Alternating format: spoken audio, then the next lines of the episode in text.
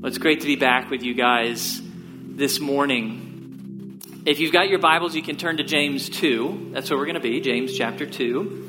Uh, because lots of us were gone over the summer, I did want to give you a quick update on where we are with the Every Knee initiative. If you were here last year, you may remember that we as a church, whole church, all the campuses together, uh, we committed ourselves to raising $22 million over two years to help Grace Bible Church reach every neighbor and every nation. And so far, uh, we all we've generously given almost 11 million dollars, and I wanted to let you know where is that money going because I mean that's a lot of money. So um, let me walk you through a couple of the big things that are going on. A lot of that money supports just our budget, just everything going on, but a big chunk of that money is going to build a home for the Creekside campus. So they've never had a, a home of their own, and it's coming along well. We finally had a break in the rain, and so uh, if you go out there and look at it, the steel is all up, the roof's going on, the walls are going up, and they hope to move in late spring. So that's exciting.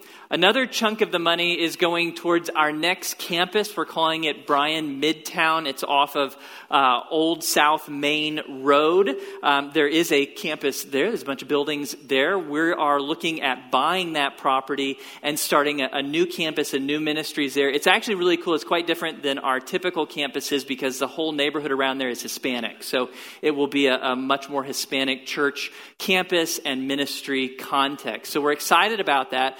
Uh, you heard earlier this morning about the Grace Family Gathering tonight at the Anderson campus. We will formally vote, formally vote on buying this property. So if you're a member, we'd love to have you there. If you're not a member and just want to know more, we'd love to have you there. God is moving in big ways at Grace Bible Church, expanding the ministry that we're doing, moving us into new groups and opportunities. So we'd love to have you at the Grace Family Gathering tonight. Well, this fall, so you know, starting next Sunday, we're going to do a series, a sermon series through uh, Exodus to Deuteronomy. So that's all of the Pentateuch minus Genesis, because we taught that a few years ago. So Exodus to Deuteronomy starts next week. This week, I was thinking, well, what, what would I like to cover? Because I kind of get a free one. So, um, which I love. It's actually like my favorite Sundays. I decided to cover the question I've gotten the most in the last 15 years. So why not have some fun and talk about the question that everyone brings me? So here you go. Now you'll know my answer to this question. So it's James chapter 2. And, and the question, it takes on a number of different forms, but it's basically, what do you do with that? What do you do with James 2.14? How do I fit that into my overall theology? And you may be wondering, well, Blake, what are you talking about? What do you do with that? Well, let me show you. Turn to James 2. Let's look at verse 14 together. So, just verse 14. James chapter 2, verse 14. James asks, What use is it, my brethren, if someone says he has faith, but he has no works, can that faith save him? And the answer is obvious. It's a rhetorical question. It's really clear, actually, in Greek. The answer is no. Faith without works cannot save a person. Well, that presents a few problems for us. Because the rest of the New Testament is crystal clear that salvation from hell is by faith alone. Getting eternal life is by faith alone. I could spend the entire morning showing you proofs of that in your New Testament. Here's just a few. Ephesians 2, 8, and 9. Hopefully many of you have memorized it. It's a really powerful passage that shares the gospel. For by grace you have been saved through faith, and that not of yourselves. It is a gift of God, not as a result of works, so that no one may boast. Just crystal clear. It's not works. Here's another example Romans 4 5. But to the one who does not work, doesn't do any good works at all, but believes in him who justifies the ungodly, his faith is credited as righteousness.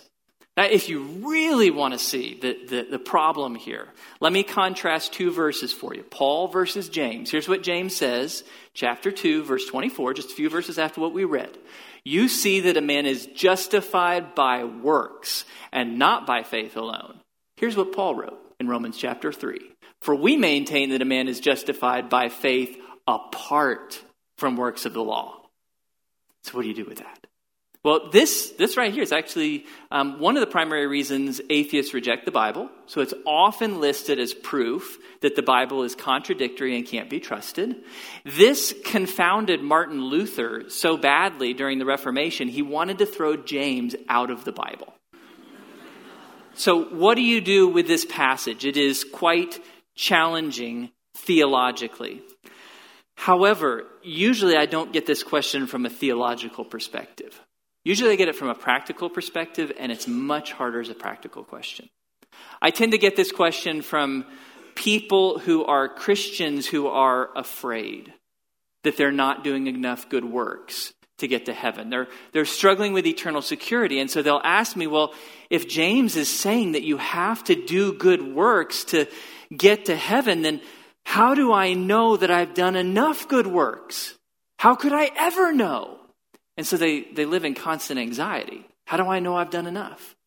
I also get this question a lot from families that have lost a loved one who claim that he or she was a Christian but maybe didn't do a lot of good works in the course of his or her life. And so they read this verse and they say, they come to me and they say, What, what, what do I do with the fact that my, my son, my daughter, my, my mom, my dad, they, they claim to be a Christian but they didn't live a very good life? Does James mean that they're in hell now? And they live in grief and terror. So this is a, a really important question to get right. This is incredibly important. What do we do with this passage? How do we reconcile Paul and James? Well, before I get to my answer, let me share with you the three most common answers you'll hear out there in churches. So, just in Christianity as a whole, there's three common answers to what to do with James 2. Um, the first that I'll share with you is the Roman Catholic answer. Now, what I'm going to share is the official Roman Catholic answer. I actually have a lot of friends who are Roman Catholic who do not agree with this particular teaching of the Roman Catholic Church. There's a lot of diversity within Roman Catholicism. So if you're Roman Catholic or from a Roman Catholic family, this view I'm about to share may not represent you. This is simply the official teaching if you go back to the creedal documents of the Roman Catholic Church. So the Roman Catholic Church officially believes that Paul and James were each only addressing half of salvation. You have to have both halves. Paul is telling you you got to have faith. James is telling you you have to have good works. And if you have both at the end of your life, then you will earn salvation. And so the official Roman Catholic answer is that works are required to gain eternal life. That's what James is saying. Second common answer that's out there is the Arminian answer. Arminians are one branch of the Protestant church, of which we're another. Okay, so Protestants. Um, Arminians are represented by Methodists. So if you come from a Methodist church, this is the view taught there, and Church of Christ. So if Church of Christ background, this would be the view. So, like all Protestants, Arminians believe that eternal life is by faith alone. You get saved simply by trusting in Jesus. However, they believe that if you don't follow your faith with good works, you will lose your salvation. They do not believe in eternal security. So, to them, James 2 is saying, you now follow faith with good works, or you forfeit your eternal life. So that's the Arminian answer. Um, the third answer that's commonly out there is the Reformed or Calvinist answer. This is very common in a lot of other Protestant churches, including all your Presbyterians and Lutherans and many Baptists. Calvinists agree with Arminians that eternal life really is by faith alone. But they disagree about eternal security. Calvinists do believe in eternal security. Once saved, always saved. So when they read James 2, that leads them to the conclusion that if you don't have good deeds, you are proving you were never actually saved to begin with. You were fooling yourself. You were either lying to the rest of us, you were lying to yourself. Good works are required to prove your salvation. If you don't have good works, you prove that you don't have eternal life. So they'll use a little cliche we are saved by faith alone, but the faith that saves is not alone. If that faith doesn't have good works, it proves you never had faith to begin with. So, those are the three most common answers. And I don't want to disparage these. I have a lot of friends who hold these views. A lot of great churches in town hold these views. These are Christian views. But I do disagree with them. And I disagree with them because I believe all three of these views are confusing the gospel of grace. If there's one thing that I think is really clear in the Bible, it's that our God is a God of grace. When C.S. Lewis was asked what is the one unique thing about Christianity, he said it's grace. That's it. That's what makes you Christian. That's the core of Christianity. It's the basis of the gospel. Grace. It means getting something good you don't deserve. Getting something good that you didn't earn and you don't pay back later. It's getting something completely for free. And the Bible tells us that our God is a God of infinite grace. And so God the Father gave us his son Jesus. That's grace. And Jesus gave us his life on the cross. That's grace. And once Jesus died for our sins and rose from the dead, now God offers us eternal life as a free gift. That's grace. That's the gospel. All you have to do is say to God, Yes, I want that free gift, and you receive it. You have eternal life. That's the foundation of Christianity and of the gospel. And unfortunately, I think all three of these views confuse that simple message of grace. Ultimately, in all three of these views, you got to have works. At some point, you got to have works or you're going to go to hell.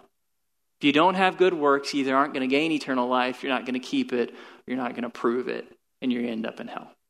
So, fortunately, I don't think we're limited to those three views. I believe there's a fourth view, which I'm excited to share with you this morning. But to understand this fourth view, we've got to do some good Bible study methods. And that actually leads to my ulterior motive. Why did I choose this crazy passage for like your first week back here in town? Um, part of it was because of the particular Sunday that it is here at Southwood. This is our Get Connected Sunday. This is when we try to try to help um, move many of you into small group Bible studies with us. We want to inspire you to join a, a, community group here at Grace Bible Church. And, and part of the reason that we want you to join a community group is because we want to teach you how to study your Bible. We, we want to teach you how to, to read it and interpret it accurately and apply it powerfully to your life. You don't have to go to seminary for that. Everything that I'm going to show you this morning, you could do without seminary. Now, seminary is great. Some of you should go there. But you don't have to do that to be able to use this. This isn't just for professionals, this is for all of you. And so this morning, I'm going to walk you through some Bible study methods to give you a taste of what you would get in one of our small group Bible studies. I want to inspire you to join with us this semester as we study the Word of God together so that you can learn how to use this book accurately and powerfully in your life, even when you face a hard passage like James 2. Okay, so hopefully this will be fun. I'm going to walk you through not just James 2, but how you, how you figure out a passage like James 2. So, I'm going to walk you through our view, a fourth view that we think better fits the passage and our overall theology. You get to this view by practicing good Bible study methods. So, how do you study your Bible? Any passage you're looking at that's confusing you. So, you open your Bible and you don't understand what you're reading, what do you do? Always step number one you read the book as a whole. Interesting fact, you may not know this. When you look down at your Bible and you see the chapters, the numbers, and the verses, those numbers, do you know those weren't added till well after a thousand years after James wrote? When, when James wrote the book of James, there were no numbers in it. It was just a letter he wrote to his friends. That's true of all the books of the Bible. There's no numbers in them, no chapters, no verses. They're just letters. So if you want to understand a letter that someone writes to you, how, how do you understand it? You, you read the whole thing. You got to read the whole thing. James never wanted you to like pull out one verse and try to figure it out. That's completely foreign to how you read a letter. Imagine that a friend of yours writes you a letter in the mail. I don't know if any of you still do that kind of thing, or sends you a long email. You would never dream of opening that email, jumping to the middle, reading one sentence, and trying to figure out what your friend is telling you. Oh, that's crazy. You'd read the whole letter, right? You got to do the same thing to understand the Bible. You got to sit down and read the whole thing so you get a sense of it. You get the big idea. Because every little sentence in the letter will somehow fit into the big idea of the letter. So we don't have time to read the whole thing together today, but, but that is what you would do, and that's what I've done for you. So I've gone through and read the whole book, and that prepares you for step number two. So after you read the book as a whole, which is always, always, always step number one, step number two, you determine the audience and purpose of the book. This is so important. So few people do this when they open their Bible and try to understand what they're reading. How much of the Bible was written to you? Zero. Absolutely none of the Bible was written to you. All of the Bible was written for you. That's an incredibly important distinction. All of it is for you. It's meant to help you grow and follow Jesus, but none of it was written to you. I'm assuming most of you are 21st century Americans. You didn't exist when the Bible was written. None of it was written to a 21st century American. It was written to ancient people living in a very different world than you live in. And so, if you're going to understand what the Bible means, you have to put yourself in their shoes. You have to understand who it was written to and why it was written to them. So you read the book as a whole and you try to figure out who is the audience and what is the purpose behind this whole book. That will help you to understand whatever passage you're struggling with. So, who was this book written to? Well, grab book of James, turn to the beginning. Often it'll tell you at the very beginning of the book. If you look at chapter 1, verse 1, James, a bondservant of God and of the Lord Jesus Christ, to the twelve tribes who are dispersed abroad, greetings. Consider it all joy, my brethren, when you encounter various trials, knowing that the testing of your faith produces endurance. Well, there's a lot of information right there. It's the first three verses. When it talks about 12 tribes dispersed, that tells you probably we're talking about Jewish people who are living outside Judea. And then when James calls them my brethren, if you, if you just do a quick word study, which you can do online really easily, you'll find that my brethren throughout the New Testament is talking to believers. And, and that's driven home by the fact that in verse 3, he says they have faith, it's now being tested. So we have Jewish believers that James is writing this very personal letter to.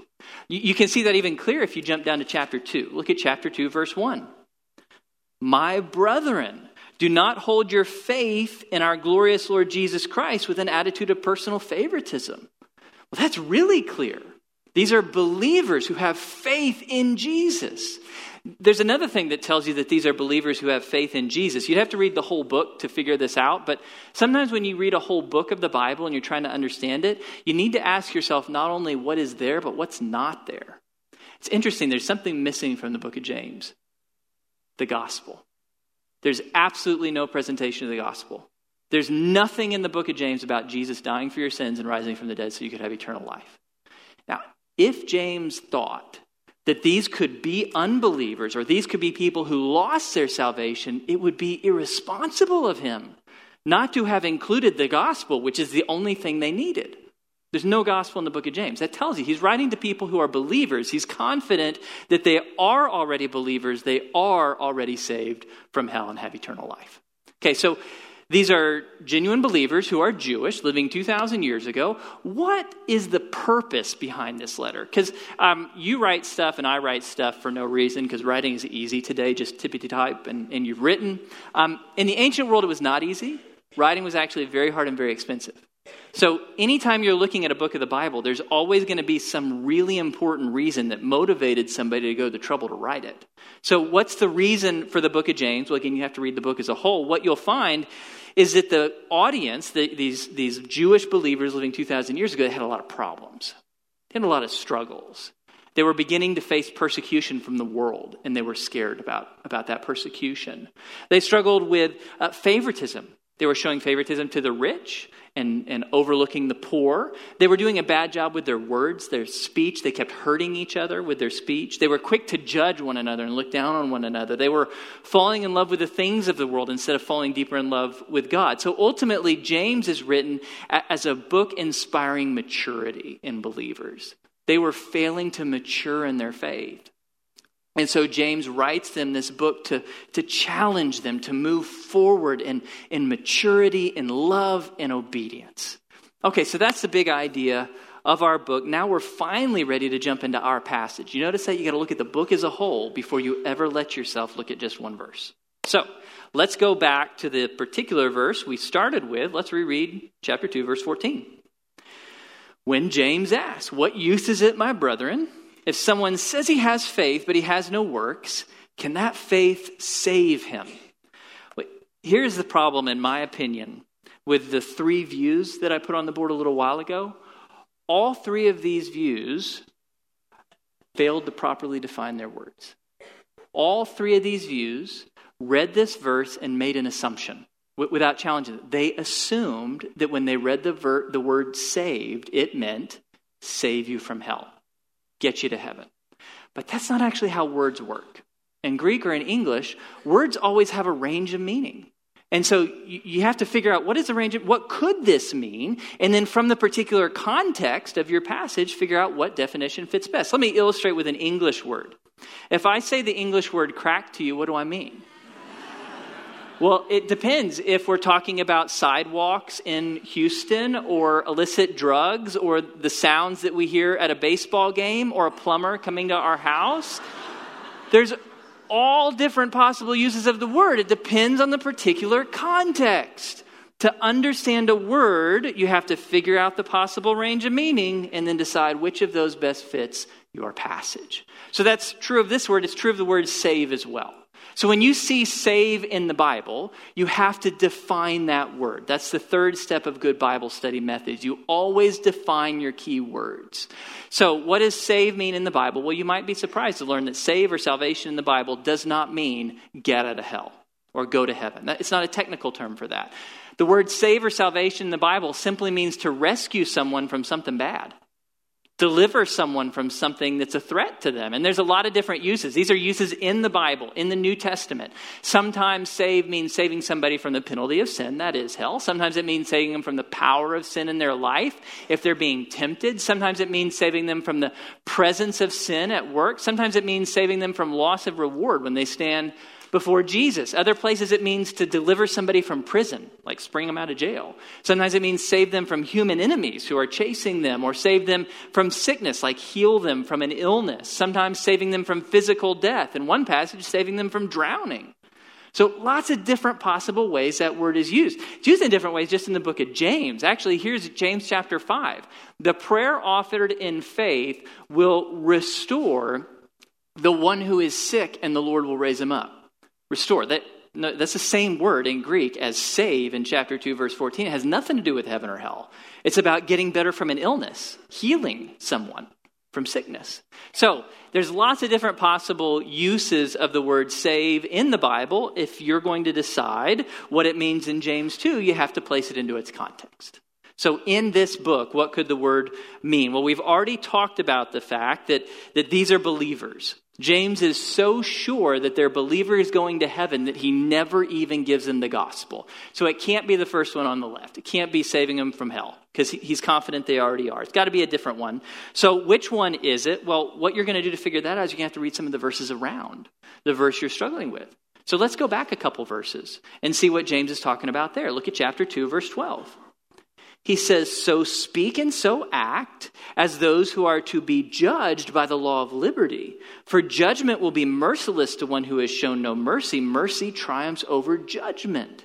So the immediate context is being saved from merciless judgment. But what is this judgment? We just said these are believers. So, what judgment in the future will believers face? We've talked about that a lot here at Grace Bible Church. We believe that in the future, believers will face the judgment seat of Christ. That is in heaven. You're already saved. You're already in heaven. You're standing before Jesus, your King and Savior, and Jesus will evaluate your works in this life. But it's not about heaven or hell. You're, you're already in heaven. You're in no danger of hell. It's about reward, it's about honor. As you stand before your Savior and King, is He going to say to you, Well done, my good and faithful servant? Here is your reward, or not?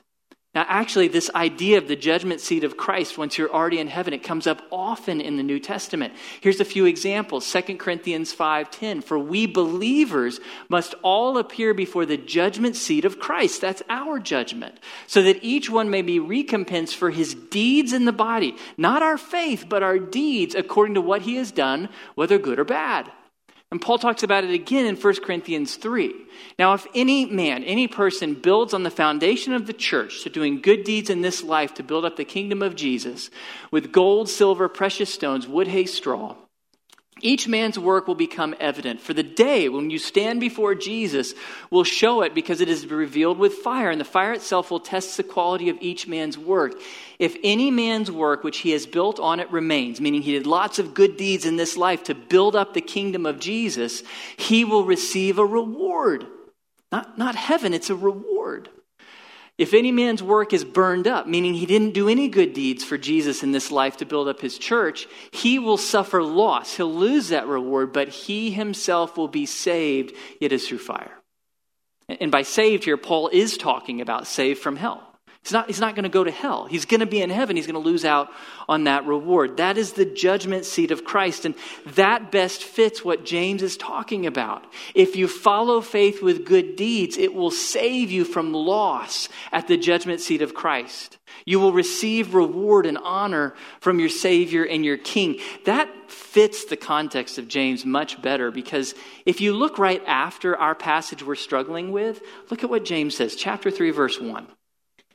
He says, Let not many of you become teachers, my brethren, knowing that as such we will incur a stricter judgment. If judgment in the book of James is about heaven or hell, then I quit my job now. You would be a fool to become a pastor and make it harder for yourself to get to heaven. That's not what judgment is about in James. It's not about heaven or hell. It's about reward and honor when we stand before Jesus and he evaluates our lives. So, when we look at what James is doing in James chapter 2, he's trying to convince us that good deeds are worth the effort because good deeds are sacrificial, they're hard, they're painful. Why should you, as a believer, do good deeds? When you could just cruise to heaven when you die, why instead should you do good deeds? Reason number one, it saves us from loss at the judgment seat of Christ. That's the first of two reasons that James gives us for following our faith with sacrificially good deeds. Will save you from loss at the judgment seat of Christ. Second reason is found in the next couple verses. So look with me starting in verse 15. James says, If a brother or sister is without clothing and in need of daily food, and one of you says to them, Go in peace, be warmed and be filled, and yet you do not give them what is necessary for their body, what use is that? Again, it's a rhetorical question. What use is it? None. It's useless. And that's the second reason.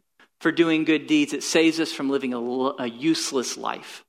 And it's a very practical example. So a fellow Christian comes to you and is impoverished, they're destitute, and you just say, Let me pray for you, go on your way, I'm not giving you anything. That's useless for them. You have not helped them in any tangible or practical way. And so that leads James to a conclusion in verse 17. Look at verse 17. Even so, faith, if it has no works, is dead, being by itself. A lot of people see dead there and assume it means you lost your salvation, you never had it to begin with. No, no, no, no, no.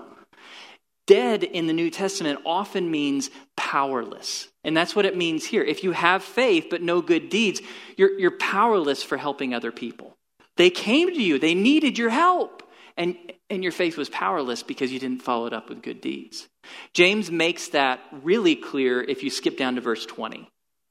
But are you willing to recognize, you foolish fellow, that faith without works is useless? That's the summary of this whole part of James, if you want, just to underline that. That's his big idea. If you have faith without works, yeah, it gets you to heaven, but it's useless for helping people in need. It's useless for making a difference in this life. Useless and dead, they're synonymous here. So if you don't follow your faith with good deeds, you end up living a useless life.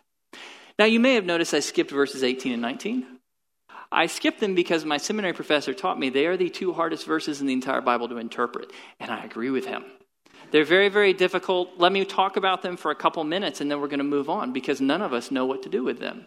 So, this is verses 18, 19, and 20. Someone may well say, You have faith and I have works. Show me your faith without the works. I'll show you my faith by my works. You believe that God is one, you do well. The demons also believe and shudder. But are you willing to recognize, you foolish fellow, the faith without works is useless? We can tell from how it begins and how it ends that James is doing something writers commonly do in the ancient world. He is creating a hypothetical objector. Sounds weird. He's creating a hypothetical straw man that he's going to knock down. An opponent who disagrees with him and says something dumb. And we know it's something foolish because James calls him a fool just a little while later. The challenge is, is that ancient Greek didn't have any punctuation. There were no quotes. So no one knows exactly when the objector is speaking and exactly when James is speaking. We all know kind of when the objector begins. Someone may well say you. So there it is, like verse or word 6 or 7 in verse 18. The guy starts to speak, but we don't know when he stops. You just have to use the flow of the argument to guess when is he done and James begins. And you can tell if you compare English translations, you'll see the end quotes are in different places in different translations. For me, based on the grammar of verse 20, I believe it goes all the way through verse 19. So I believe everything in red is the objector speaking, who is a fool. So I, I think everything in red there is a lie. None of it is the truth. It is James creating a straw man that he's going to knock down and call foolish. Do I know that I'm right? No, no one does. It's an incredibly hard passage to interpret grammatically and syntactically.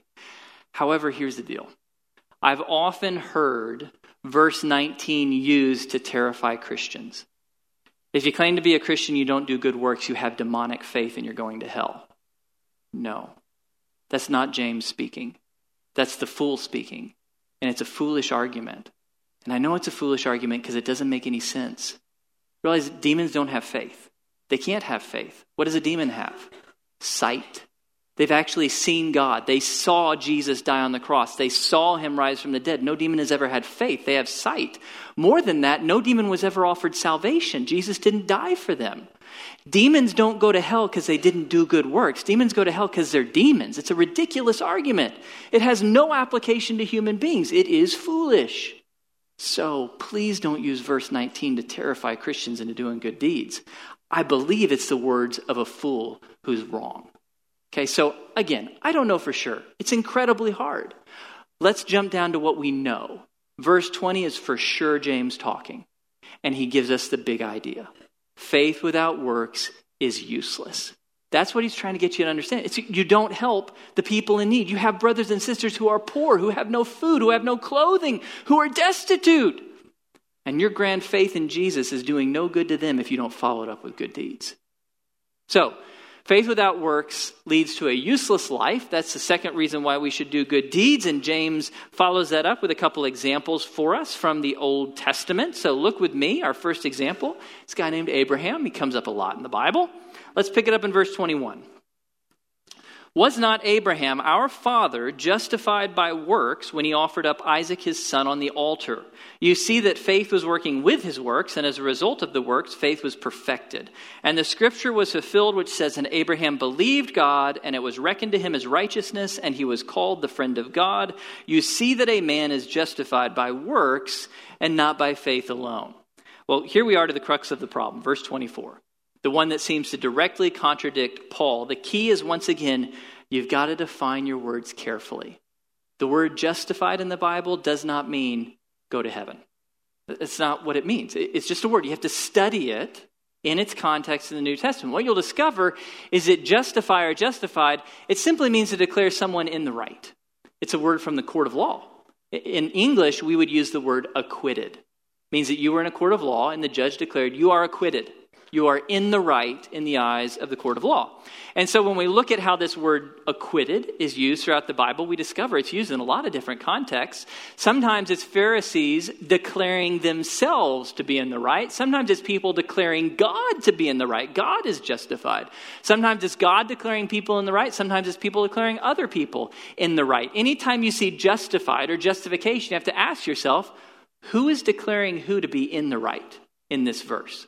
Okay, so in this passage about Abraham in James 2, what's going on? Well, when we look at James and Paul, what we discover is that each of them are looking at a different moment in Abraham's life. For Paul in Romans 3 and in other places where he talks about Abraham, he's referring to Genesis 15, an event that happened when Abraham was 80 years old Abraham believes a promise God makes, and the text tells us explicitly God declared him in the right in that moment based on faith alone. So at age 80, we would say Abraham has eternal life. Maybe he had it before that, but for sure at that moment. He believes God, and God credits it to him as righteousness. God declares, You, Abraham, are in the right in my sight. That's what Paul is talking about, not what James is talking about. James references a totally different event in Abraham's life. It's Genesis 22. It's 20 years later. Abraham is 100 years old, and it's not about faith. It's about obedience. Abraham is, is willing to obey God to a radical extent. One of the most radical acts of obedience in the entire Bible, he's willing to obey when God says, Sacrifice your son, even though Abraham doesn't understand what's going on. He radically obeys God. And so when Abraham radically obeys God, who justified him? God? No. That was done 20 years earlier. Who justified Abraham? Us. Humans.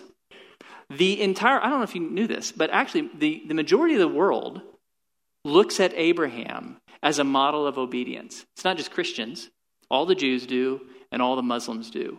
And you know what event in Abraham's life all of us look back at as the example of incredible obedience? It's this one in Genesis 22. We look at what Abraham was willing to do in Genesis 22 and we say, wow, what a remarkably obedient man. That is us justifying him. We're saying, in our sight, Abraham, you are in the right. You are amazing. That's driven home by what Paul said at the end of verse 23. Did you catch it? Very end. He, that is Abraham, was called the friend of God. Who called him the friend of God? God? No, that'd be silly. No, humans us, the world. We say, Abraham, you are a friend of God, not because of your faith, because we can't see faith, but because of your works. Because of your obedience, we could see that and we say, wow, you are a friend of God. You're a remarkably righteous man because you followed faith with good deeds. That's, that's where James is going. That's what James is talking about. That even though faith alone gets us to heaven, justifies us in the sight of God, we have to follow faith with good works if other people are going to justify us. If other people are going to say, wow, you, you are a friend of God, you are a follower of Jesus. How will anyone know you're a follower of Jesus if you don't do good deeds? So, that's where James is going. He's trying to help us understand why it is worth doing good deeds. He's going to give us another example from the Old Testament in the next verse, verse 25. In the same way, was not Rahab the harlot also justified by works when she received the messengers, or spies literally, and sent them out by another way? So, Rahab as our example. If you don't know the story, the Israelites are coming into the promised land. The first city they got to conquer is Jericho, and it's really big and really impressive. And so they send spies into it to figure it out.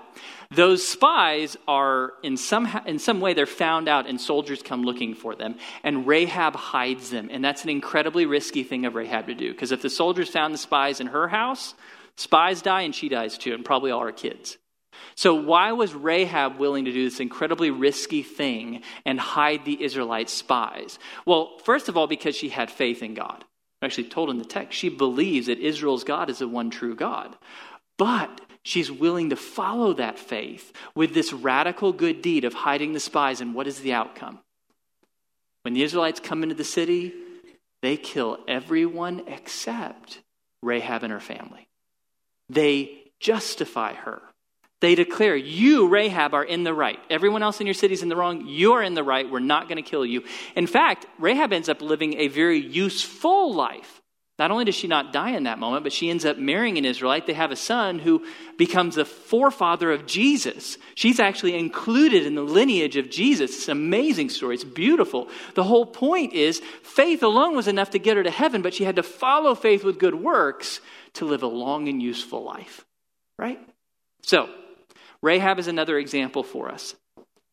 Abraham's example and Rahab's example leads James to his conclusion in verse 26. For just as the body without the spirit is dead, so also faith without works is dead. In this uh, analogy here, the body is, is like faith, the spirit is like works. What James is saying is just like a human body without a spirit is a stinky corpse that's doing no one on earth any good, so faith without works is stinky and doesn't do anyone any good. And that's the truth. If you have faith in Jesus, yeah, that's going to get you to heaven. But if you're not following that with sacrificial good deeds in this world, in God's eyes, you're stinky. You're, you're useless. You're not helping anyone. You're not growing his kingdom. You're not living a beautiful life. You're living a stinky life like a corpse. James is trying to inspire us to follow our faith with good deeds.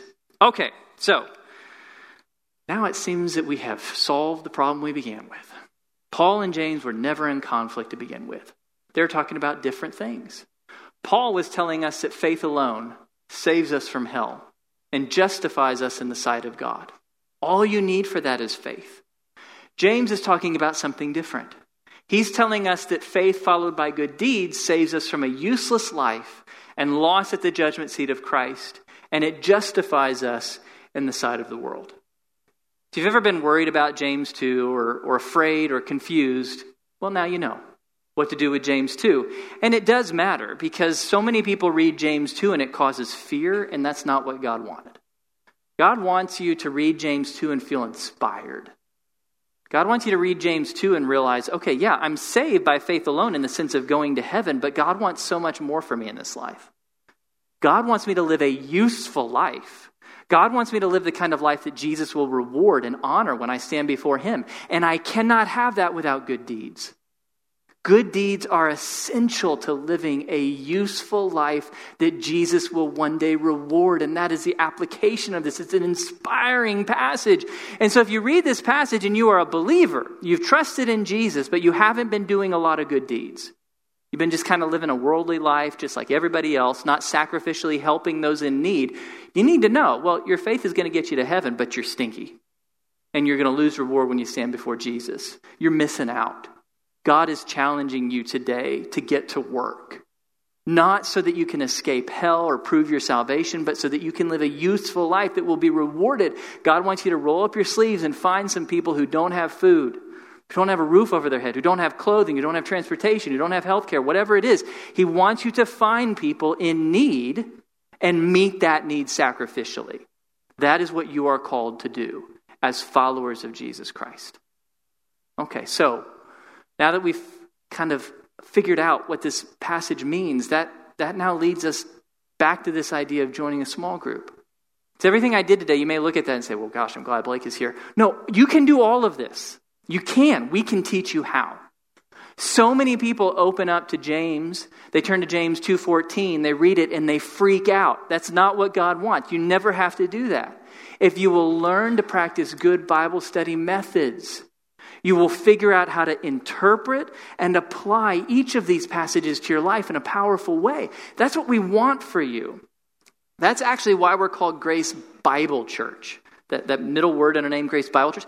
It's not because we use the Bible on Sunday mornings. I, I kind of hope every church does that. It's because we want all of you to know how to use this book in your own life.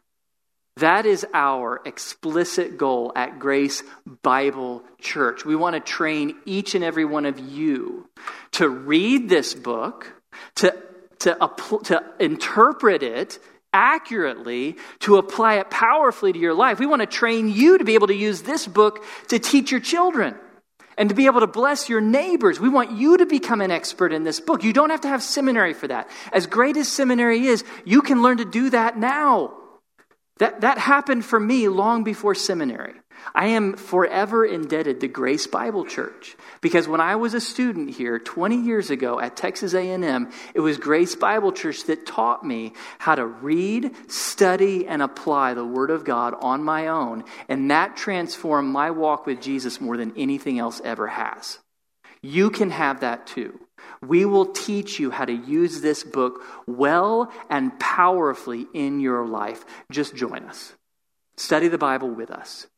And so, as you leave this morning, you're going to see tables under the portico. That's a little place outside. Those represent all of our different small group opportunities, Bible study opportunities. Talk to some people at those tables and find out what option would fit you best your stage of life, your availability, your interests, your childcare situation jump into one of those small groups. So talk to someone today. If there's too much of a rush and you have a difficult time actually getting to any of the tables, that's okay. You can simply email at the bottom of the screen there, Julie White at grace-bible.org, and Julie will help you to find a great small group for you. Okay, she'll, she'll help you figure out what works best for you. So you can email Julie White at grace-bible.org, or you can go to our website, www grace-bible.org. Click join a group, and you'll find all the information there about all the different groups that we offer. So our our goal for you guys this year is that you'll join us in some form or fashion and learn how to study the Bible on your own so that you can interpret it and apply it powerfully and accurately. It will change your life. So, if you'll close with me in prayer. Heavenly Father, we thank you that you are indeed a God of grace. We praise you that you offer us eternal life, forgiveness, and relationship with you absolutely for free. We praise you that you have offered that in such a way that once we trust in Jesus, we receive all of it and can never lose it. We praise you and thank you for eternal security. We thank you that once we're saved, we're always saved and nothing can threaten that. We praise you that getting to heaven really is by faith alone. It is totally grace, it is totally a free gift. But we thank you that, that you, as our good Father, you want so much more for us than just getting us to heaven. You want us to live a useful life that makes a difference in this world. And you want us to earn honor and reward from your Son Jesus. And so you have given us the way. You've shown it to us clearly in James chapter 2. I pray that all of us would apply this passage this week. I pray, Lord, that we would look for opportunities to sacrificially bless those in need. I pray that we would take of our abundance and share it generously with people in our community who are without food food, without, without clothing, without shelter, whatever it might be. Help us to be radically loving and radically sacrificial to those needs because we believe that you've called us to do that and you've inspired us that by taking care of those in need, we live a useful life that will be honored by Jesus. Thank you so much that that's what you want for us, Father. Help us to live a useful life of good deeds. In Jesus' name we pray. Amen. All right, God bless you guys. Get connected. I'll see you next week.